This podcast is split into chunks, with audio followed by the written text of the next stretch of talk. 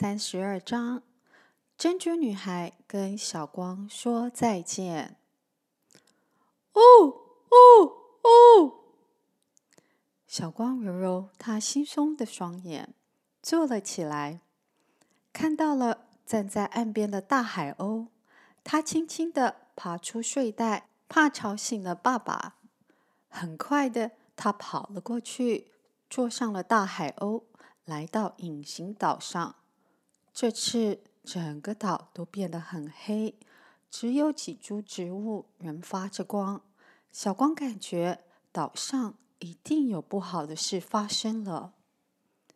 小光，珍珠小女孩从黑暗里走出来，虚弱的叫着：“小丽，你的脸怎么那么白？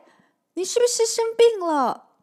小光紧张地问着，珍珠小女孩没力地说着：“我只是很久没有吃到东西了。”小光跑了过去，扶着她的手背，担心地问着：“你还好吗？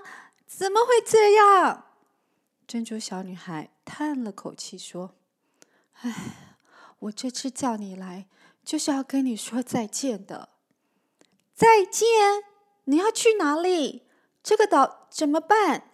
小光讶异的说着：“大海王帮我找到一个新家。这个岛不仅被毒污染了，而且也被那些坏蛋发现了。”珍珠小女孩生气的说着，她苍白的脸整个红起来了。小光着急的握紧着她的手背：“他们怎么发现的？他们在哪里？”他紧张的问着：“我现在回去叫我爸爸把他们全部抓起来。我爸爸很厉害，他一定会保护你们的。”他们上个星期又来附近炸鱼，把岛旁边的生物都炸死了。珍珠小女孩生气地说：“毒液流到岛上，几乎伤害了岛上所有的森林植物。没有了这些植物光的保护，岛……”就和一般的岛一样，每一个人都看得到。我担心他们会再回来，所以我要带着剩下的伙伴们一起去别的地方居住。珍珠小女孩无奈的看着他：“你们要搬去哪里？我可以去找你吗？”小光不舍得握着她的双手，问着。珍珠小女孩抱歉的摇着头说：“小光。”我现在还不行，告诉你。他看着小光的眼睛，很慎重的说着：“大海王已经非常的生气，他决定要对人类做出很大的惩罚。”小光又再次抓住了他的手臂，又急又慌的问着：“要对人类做出很大的惩罚？什么惩罚？小丽，你知道吗？”珍珠小女孩轻轻的握着小光的手。用着他虚弱的声音，很用力的说着：“小光，你回去后记得告诉所有的人，这几天先躲到山上。我在想，如果大海王抓到那些坏蛋之后，可能会比较不那么生气。但是记得这几天你们一定要去山上，越高越好，离你们村子越远越好。”小丽，谢谢你。小光感谢地抱着珍珠小女孩，眼眶也湿了。他把随身带着的庙里老师傅给他的香包从身上拿下来，放在珍珠小女孩的手中。珍珠小女孩闻着手中的香包，忽然间，她的胸口不再那么紧了，精神也觉得好多了。这是什么？怎么那么香？小丽。这是可以保护你的护身符。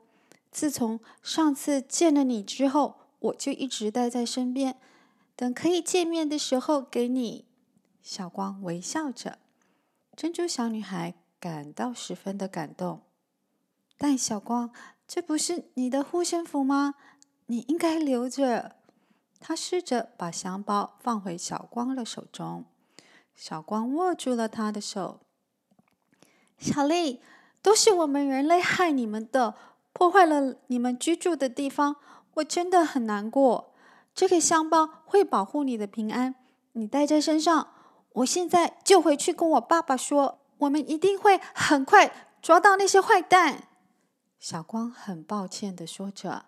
珍珠小女孩伸出双手，紧紧的抱住小光。“谢谢你，小光，我们一定会抓到那些坏蛋的。”小光认真地说着。他放开了抱着小光的手，点头说着：“嗯，那你快回去吧。”“好，我先走了。”小光一说完，就很急地马上往空中一跳，飞走了。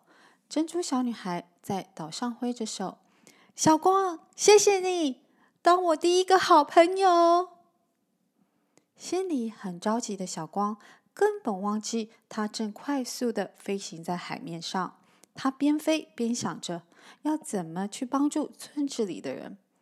突然间，他看到爸爸打着手电筒在岸边着急地叫着：“小光，小光！”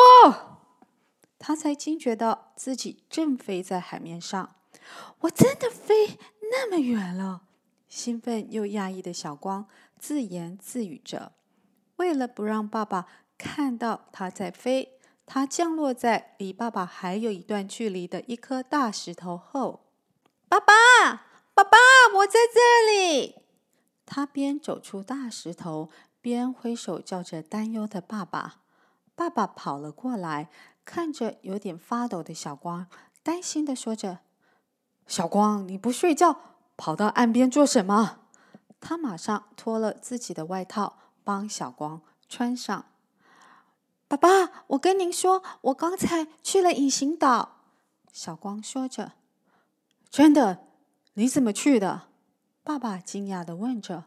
“是岛上的大海鸥载我去。”嗯。然后又载我回来的。小光有点紧张地说着，看着说话有些吞吐的小光，爸爸担心地问着：“小光，怎么了？为什么你看起来有点紧张？”哦，爸爸，是这样的。小光把珍珠小女孩说的事情全部告诉爸爸，只见爸爸的脸色越来越沉重。小光，我们现在回家。天亮，爸爸就去找村长。爸爸说着，就牵起小光的手，往放睡袋的地方走去。隔天早上，阿正跟玉环说了小光跟珍珠小女孩见面的事。他们在想要如何去跟村长讲，将会有大灾难来临。你觉得村长会相信这样的事情吗？如果我是他，我一定会觉得是不是小光在做梦？阿正犹豫着。我知道这样的故事是很难让人取信。玉环说着。阿正叹了口气，在房间内走来走去着。玉环想了一会儿，继续说着：“这样好了，你跟村长讲，这几个晚上你在海边查看炸鱼的船时。”嗯，也看到了天象的变化，就有如海啸要来之前一样。大家都知道你会看天象，也懂海水潮流，我相信他们会相信你的。真的吗？这可是大事！阿正怀疑的说着。而且这次也没有什么地震，什么动物蛇啊往山上方向爬，都没有什么异象。他们会相信我吗？如果连你自己都不相信，还有谁会相信你？对吗？玉环鼓励着。站在爸妈房门口的小光听到了一切。可是这……阿正皱着额头，迟疑着。我知道你觉得你在说谎。但是如果不这么做，万一真的发生什么大灾难，我们的罪过就不只是说谎那样而已。玉环边说边走出门，走吧，我们一起去跟村长讲。阿正深吸了一口气，点着头。好吧，也只能如此了。他们走出了门，来到了村长办公室。村长听了阿正跟玉环所说的大灾难，有点半信半疑地说：“阿正啊，你真的有把握你所看到的？这已经不是我们一个村子的事，在这里大家相信你，所以要大家上山避难，不是一件难事。但是其他村的人并不太认识你，要他们相信你有什么大灾难要来，唉，是很困难的。”村长阿正所说的，都是他多年来海上捕鱼、对天象观察的经验。再来，他的船在海上失踪的时候，那些船员也是靠他懂天象，避开在无人岛上的大风雨而存活下来。你只要把这消息传给他们，如果他们不相信，我们也没有办法。玉环说着，村长脸色沉重的点着头说。好吧，宁可当一次傻子，也不可以拿生命开玩笑。当天下午，村长就召集了附近五个村的村长，把事情告诉了他们。哦，这个阿正哦，真的这么厉害？一个年纪很大的村长问着。看这风和日丽的，怎么会有灾难发生？另一位叫年轻的村长不相信的说着：“可是，如果真的就那万分之一的机会发生了什么天灾，你们是要拿人命开玩笑吗？”村长皱着眉头，担心地问着。大家无言地对看着彼此。我相信阿正的为人和他对天象的了解。上次啊，海啸也多亏了他。我们整个村的人才毫发无伤。村长肯定地说着：“哦，我听说的。哦，我也听说了。啊，原来是他哦。”村长们你一句我一句的议论着。上次海啸前有地震的来临，所以有一些迹象可循。但是这次什么事都没有发生啊！年轻的村长质疑着。对，是什么都还没有发生。一个很沉稳的声音从村长办公室门口传来。哦，师傅啊，您怎么来了？